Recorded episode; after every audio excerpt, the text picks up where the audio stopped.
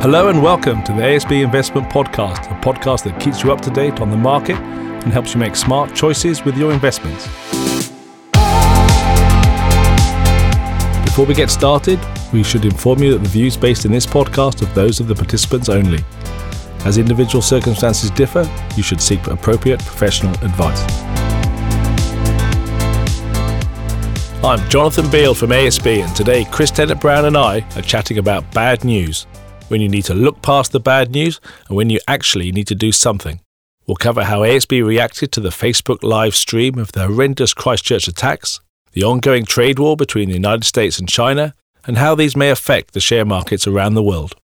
Chris, good to see you in the in the booth. I think it's called. Yeah, the sound booth. It's good Yeah. to be back. It's great, and um, a few things have happened uh, over the last four weeks. I had a big birthday, so I turned uh, fifty, um, which I'm coming to terms with slowly. But the best thing about turning fifty is I've got a uh, a record player for my birthday, so I've reintroduced myself to vinyl, which is just awesome. And I know you're a bit of a vinyl lover as well. Yeah, I got a new needle for my uh, record player and turned 49, so similar sort of uh, few months, but uh, We're pretty, we're pretty exciting too, by the sounds of it. yeah, middle-aged men with their uh, vinyls. Now, I'm sure our um, customers would love to hear a little bit more about vinyl, but we should probably talk a little bit about what's been happening in the last four weeks. And I think last time we were here, we were talking about capital gains tax, and that's all uh, under the bridge now. Tell us a little bit about what happened there. Yeah, well, that was the issue that we uh, that we were talking about so much, and all the implications that may or may not have for uh, for markets and things we might need to do in the future. And then it's largely been pushed aside. I mean, we've still got the budget coming up, so there'll be initiatives that come out of that. But the capital gains tax was the one that everyone was thinking about from an investment perspective, and that's been um, put aside. But elsewhere, it's been a uh, interesting period in interest rate markets. The Reserve Bank of New Zealand's cut the official cash rate again. So, and we've seen this uh, rally in bonds with yields pressing even lower, tying in with that, and the and the New Zealand share market's gone incredibly well, setting uh, fresh record highs in the last month or so too. So, funnily enough, it's been a, uh good quarter for investment, even though we seem to have a whole heap to worry about over the course of the quarter, both here and abroad. It sort of sort of shows that um, there's always something going to happen, isn't there? But sometimes, like bad news sells newspapers. Um, but sometimes you just got to look through the news back to the fundamentals, and you've been always very strong about talking like that. Yeah, and I, I remember all through 2017, every month I'd, I'd write within my Markets Monthly report, oh, here's something crazy that Donald Trump did. And uh, by the way, the share market pressed to another record high. And and we had all of this news going on, and, and markets march, marched on and on. Uh, yet 2018 and 2019, we have seemed to have responded a little bit more in the short term.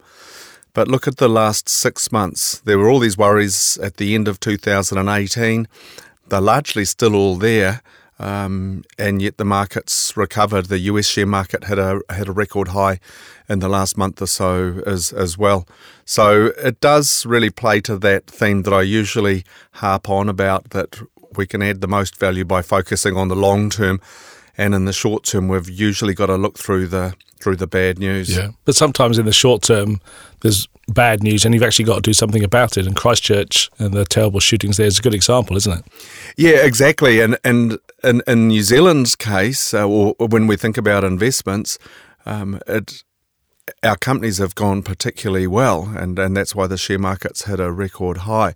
But I really liked um, what you've been telling to investors when we've been travelling around over the last couple of weeks about our response to to, to the situation um, from an ethical perspective, I guess, rather than a um, you know just a let's not invest in this or let's invest in that or what should we do? Just what's the right thing for us to to use our voice as an investment manager Yeah, about? you're dead right. And um, I was really pleased that, that uh, investors and customers actually um, took a lot of heart from what we've been talking about when we've been out on the road. And, uh, you know, I think sometimes. Um, you know, things happen, and you have to make a stand, and you have to do something. And you know, as a, as ASB, we we look after about sixteen billion dollars. Now, that's uh, globally, that's actually a, quite a small amount of money, but actually in New Zealand, it's a, obviously a very large amount of money. Um, and when the shootings happened in Christchurch, there was obviously a groundswell of like uh, opinion. This is like shock and, and awe of what happened. But um, as a investor of people's money, we have uh, the responsibility to say, hey, actually, we we have a voice, and actually, we have quite a uh, large voice to do something. Um, so we there's a number of things we've done over the last um, number of weeks to actually respond to what's been happening. Um, uh, here in New Zealand and around the world, but also responding to what customers are telling us. Um, and I'm sure if you went up to Facebook and said, you know, have you heard of ASB? They probably haven't. Um, but one of the advantages of investing um, with ASB is we have some very large uh, partners, strategic partners like BlackRock and State Street. Now they're the two largest fund managers in the world, um, and they have a vo- they have a big voice. You know, when you've got, I think BlackRock have about five trillion dollars of funds under management. They'll earn, they'll own um, probably five percent of most large companies uh, in the S and P 500. So they've got a voice, yeah, and they've got a voice that we can use. So one of the things we did do is contact both State Street and BlackRock and said, look, we want you to raise this with Facebook, and they'll they'll have regular meetings with those types of companies, uh, part of their engagement, part of their ownership. Um, and we want you to voice our uh, how appalled we are with what happened, and we want it raised. And uh, they've come back to us and said yes, they will raise it next um, next time they're there, which is a is is nice to nice to hear. I'm sure we'll get feedback about how that how that goes. Um, but we also wanted to take it another stage further. I'm a big fan of writing letters. I th- always think the the power of a letter is someone's actually got to sit down, open the envelope, and read what you've you've sent to them. They may not always respond back.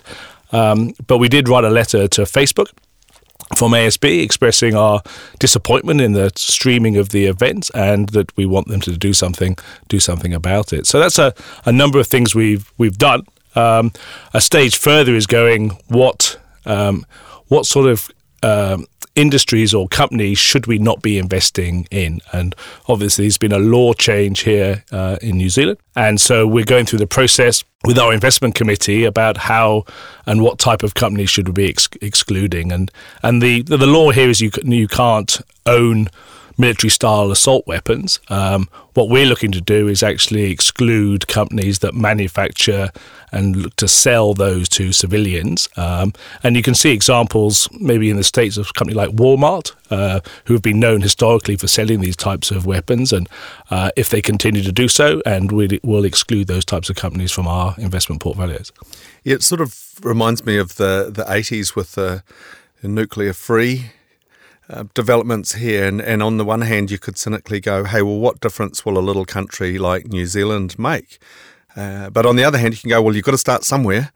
And it's and, and it's pretty neat to see that people are trying to make trying to make changes. And, yeah, and I, and I think New Zealand ha- actually has a very strong voice. Uh, and I think it was commented in Paris about the, the New Zealand New Zealand voice, and and the and the super fund here in New Zealand has got together with a lot of um, New Zealand fund managers and some global fund managers as well um, to a voice that you need to do something and put pressure on because um, if you own the share and you've got a right, you've actually got a voice, and that's where the debate around excluding sometimes gets quite complicated. But these companies, if you don't own their uh, their stock, you've got no right to actually go into their board meeting and, and talk to them. So um, we're we're really pleased that we felt as though it was the the right thing to do. As for ASB, we're a strong values based organisation, and integrity and caring are two of our core values, and we thought it was the right thing to do. And our customers, um, the feedback I've had has been really strong and really positive. Yeah, it's good to see. But I suppose it's ter- how you turn that sort of um, that bad situation into a into a positive, and hopefully that's uh, that's going to happen. But I suppose if I think more broadly of uh, bad news that's been going on in the markets, I suppose um, tariffs is the topical um, um, conversation at the moment, Chris. Um, and I just want to clear something up. I know um, previously we've talked a little bit about you and uh, Donald Trump, and you aren't a fan of Donald Trump. You you you have very strong views about why he shouldn't be president and some of his policies. Um, but let for the people listening, maybe explain a little bit about what's going on. Why why has Trump started raising tariffs? And give us a bit of a background. It's uh, the, the the tariff thing is interesting, and and so's the the I guess I could politely call the Trump developments over the last years interesting. But from an economist uh, uh, perspective, a lot of them are counter to the things that we've been trained to believe are, are good for the world. starting with uh, the China and the tariffs, I think one of the things which is a good thing to think about when people are talking about trade agreements and tariffs is you're often talking about trade, investment, and intellectual property, and they're all bundled up in in what we're doing there. Trump simplifies it and basically says China's stealing billions of dollars off us because we have a trade deficit with them, and we'll solve that by putting tariffs on. And like a lot of the things he says, there's an there's an aspect of truth and an aspect of well, oversimplification is a polite way of putting it in, in some of the things that he that he says.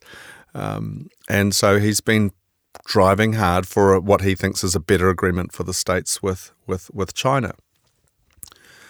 Meanwhile, the rest of us are just getting on with it with our with our trade agreements. But these these things really really do hurt people. Uh, in the first instance, they've put tariffs on a you know on a not all of the goods that they import from China, and the idea being that Americans can choose to buy goods from elsewhere as, as well, or American manufacturers can hopefully alter their supply chains. But the reality is that these these tariffs will put up prices in America, so American consumers will will pay for it. Chinese manufacturers might pay for a little bit too by trying to lower their prices to stay competitive. But now that it's getting ratcheted up, you know, they've got 25% uh, tariffs on, on goods. That's that's that's a lot. People will start seeing it on the shelves, and it will start to impact the growth of both both countries. It won't tip them into a recession, but it's it's far from far from positive like Trump would would make out.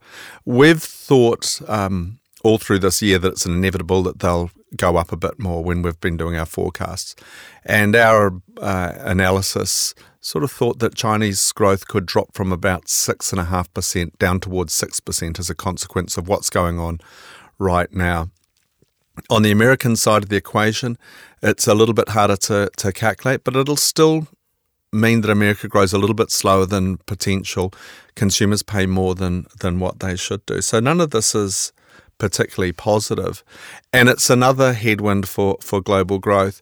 But when we've been out uh, talking with investors, one of the things that I've been trying to do is put this in perspective. This is a bit of a headwind, but it's not anything like the headwinds we saw, say, in the global financial crisis, where global growth came to a standstill.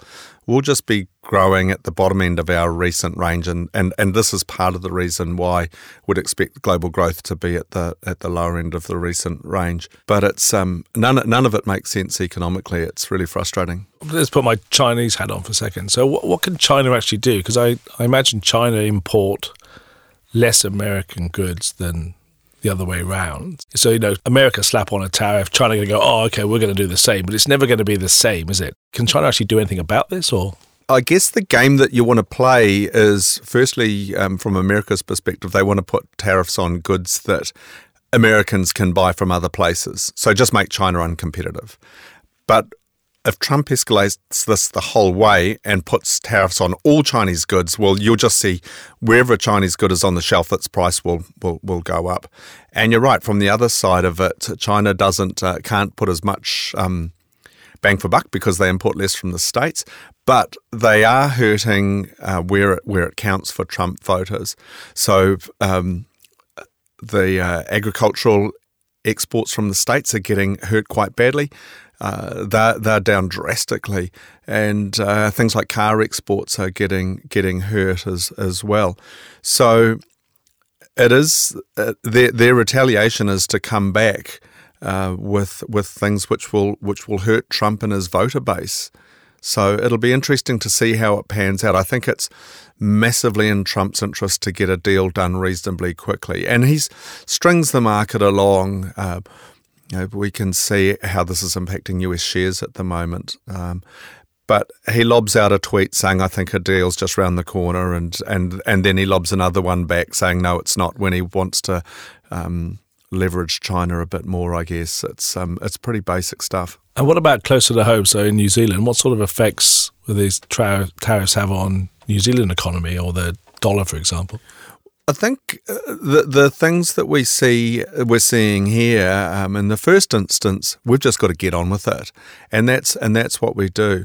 Um, there's some things we do with uh, with China that they've got a massive interest in continuing to do. Know, we s- supply the lion's share of milk powder that, that that China needs, and so they'll want to keep trading with us for those reasons. Um, I think the risk for us is uh, if if we make a political mistake, if we get bundled up in this. Uh, last year, the 5G telephone network um, developments were an example where you need to play your cards really carefully when you're dealing with Chinese suppliers that you're blocking from contributing to the 5G network, uh, telephone network. Uh, because you don't want to get into this tit for tat stuff, which seems to be the way these these things pan out when they're going wrong between the states and and, and China. Um, if you get that perception that you're not cooperative, then there's things like tourism, export education, seafood exports that are easy for China to substitute for a, a, to, to, to another country. So I think it's one of those times where um, being diplomatic uh, is is incredibly important and being clear as a country that we're open to do business and open to and to, to trade. China's our biggest trading partner. Australia's in the same sort of boat here. Uh, the, um, around 20% of our exports go up to China. So it's really, really important that we play it right. But so far, that's what we've been seeing. And, and New Zealand's exports and our terms of trade are incredibly strong at the moment, which is good to see. And long may it continue because that's key to the New Zealand economy going well. And is the continued um, low interest rate environment going to support that as well? So you mentioned at the beginning about how we've had an OCR cut. Is that still going to help with the global, well, our, our, our sort of um, economy growing? Yeah, well, th- that has some immediate impacts. Um, f- firstly, our exchange rate has come off a little bit, which is good for the export uh, sector and good for export uh, incomes.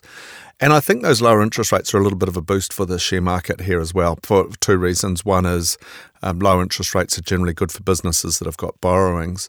Um, but secondly, for investors, it makes the dividend yield from the New Zealand market even more appealing as as interest rates uh, fall fall lower. So economically, I think there's um, you know the, the mix of conditions here is not too bad, but the the global trade uncertainty is definitely something that's hanging over the hanging over the outlook as a negative. But where the rubber hits the road in New Zealand in terms of our trade figures, we're, we're still going pretty well. So New Zealand sounds pretty good. And then I suppose there is this sort of almost like game of tennis going on, isn't it? Who, who hits the ball over the net and hitting it back mm. around sort of the global um, trade deals. Um, if who's gonna who's gonna smash the ball and uh, and win the point? Who's going to win it? I think in the end, Trump will need to get re-elected, and he won't get re-elected if he's seen as as destroying American prosperity by by not getting um, the country trading trading better. And his whole idea is that I'm a deal maker and I'll get Americans better Make deals. But yeah. no deal is not a good deal. Yeah. And and so I think he's only got so much. Um, string to burn and, until people say, well, hey, you're not a deal maker, you're, you're doing damage here. It does seem to be the way he works, though. He'll start asking for everything, but knows he's going to. He'll call it good negotiation, but he'll come back to a, a, more, much more realistic area at the end, won't he? Yeah, that's what I would have thought. And this has dragged out a lot longer than I expected. I thought that you know when they when they pushed it out for the first quarter of this year that was a smart deal but they would they would get a deal done. I think one of the other things just with this in mind too is that um, it all sounds pretty negative and it, and it could easily drag on for another three months. But the us share market is only a couple of percent off its all-time high as well. And that's a reflection that most companies in america actually are going pretty well now, we talk an awful lot about trade here in New Zealand because it's a big part of our economy. It's a smaller part of the, the US economy. And uh, when we look at the top 500 companies in, this, in the States, uh, most of them have reported now, and about three quarters of them have done better than, than what analysts were expecting. So, although this trade situation sounds like a really gloomy thing hanging over the world, a number of American companies are just getting on with it and actually doing particularly well as well. So, Whereas the Canterbury story is one where we're saying, hey, this has been a bit of a catalyst for, for us to change the way we might do things. Um, the trade situation in the States is, is bad news, and I would rather it wasn't there. But the world is marching on in that sense, and and portfolios are benefiting from the fact that that that US shares are going particularly well at the moment because those US companies are actually going all right despite all the the uh, the uncertainty. Uh, and also, I hear a lot: our share markets at a record high, and I think sometimes people think, oh, so that means they're going to fall. Uh, but I think actually what we see is that a lot of the you talked about it, the global growth, the New Zealand growth, the low interest rate environment. There's lots of things that are actually supporting continued growth in share markets uh, around the world. Yeah, and that's why I keep um, coming back to our global growth forecasts and what's the backdrop that we're going to have over the next five to 10 years. Because ultimately, that's what will determine whether share markets go up over that period. And we, um, we don't think that we can forecast all the dips and rises. We just know that they will happen. Um, but what we do know is that if we've got a reasonable economic growth backdrop, if we've got supportive interest rates like now, then hopefully we'll see many record highs over the next few years. I mean, record highs shouldn't be a reason not to invest. You um, ideally want one right the moment before you withdraw your investment as well. Um, but it's a it's a sign that companies are going well, not something to be fearful of. Especially people in sort of KiwiSaver funds who are regularly contributing, like share markets going up and down, it's actually a really good thing. It's like it's on special for a couple of weeks and then you're buying it and then the price goes up. I think sometimes people forget that. It's a little bit different if you're um, if you invest in a lump sum, but certainly regular contributing into your portfolio is certainly a really good idea. Yeah, I get more worried when we don't see volatility because that can sometimes be a sign that people are ignoring all information. There's a bit of, or what was the old term we had, irrational exuberance going yeah. on when you don't see any downs. It's only one way. So the volatility in the first instance is not not something to be fearful of either. And I, I, I look at it this way. I think, well, if I've got 20 years to go until I need this money, if I look back on the last 20 years of all the bad negative things that have happened, um, well, chances are we're going to get some of those in the next 20 years. But markets should continue to to sail through them. It's a bit like the mindset conversation that Mairead had with John Smith last time about actually your perspective and your time you've been invested is really key to actually how you're going to maybe react to these types of events. You know, so if it's if investing is new to you, I can understand why you'd be a little bit anxious or ask for more clarification. But if you've lived through global financial crises and pre that, you know, then you're probably going to have a different type of view and a different reaction. That's it, and and it's interesting when we look within our investor confidence surveys. Um, really young people often feel reasonably bulletproof because in the last 10 years we haven't had any volatility. Uh, people towards the end of their life feel more vulnerable because they don't want to endure a big downturn. Um, but the people from, say, 30 to 50 should expect at least to have one more in the course of their investment life, and uh, it's it's it's part of the it's part of the deal of being a long term investor that you will have volatility in the odd down period. And so you you're you're predicting that the trade discussions are going to go on a little bit longer, probably another three months. You're talking about? I think we could easily see another uh, three months the way that we're going, but um, once we get into uh, the the fourth quarter of this year, we're now into the run into the US elections, right? And um, it seems ridiculous, but they do seem to take about a year, and uh, Trump's focus will be back on looking like he's the deal maker, he's the winner. And so the last thing he'll want to be having is a is a bad uh, trade deal still simmering away. Um, you know, well over a year into it by then, if if he hadn't sorted it out. And he's going to have to come up with a new campaign slogan, isn't he? Like, make America great. He's going to probably have to maybe make America greater, greater again, greater again, or still yeah. trying to make it great. Yeah, yeah, and and and, and secretly, I uh, well, I guess it's not a secret of putting in a podcast, but um, we, if US history is anything to go by, we could easily have another four years of of, of Trump. Um, I'd, I'd I'd like US politics to get a little bit more more normal. Uh, but you can't guarantee anything. We'll just have to wait and see on that one. But I think that run into the the the 2020 elections will will mean that he needs to tidy up some of these uh, some of these things which are starting to look pretty messy. It's a pretty scary thought to think. No one thought that the guy who used to be in The Apprentice was going to be the president of the United States, and here we are thinking, well, he's probably may well get another four years. It's it's incredible, really, isn't it? Yeah, yeah, and that's why uh, I don't try and predict U.S. politics. Predicting interest rates and exchange rates is hard enough. Thanks very much again for helping us understand a little bit what's going on in the tariff and the trade wars and bringing it to home around uh, New Zealand. So, again, thanks very much. I really enjoyed talking to you. Thank you. Thanks, Jonathan. Thanks for listening to this episode of the ASB Investment Podcast.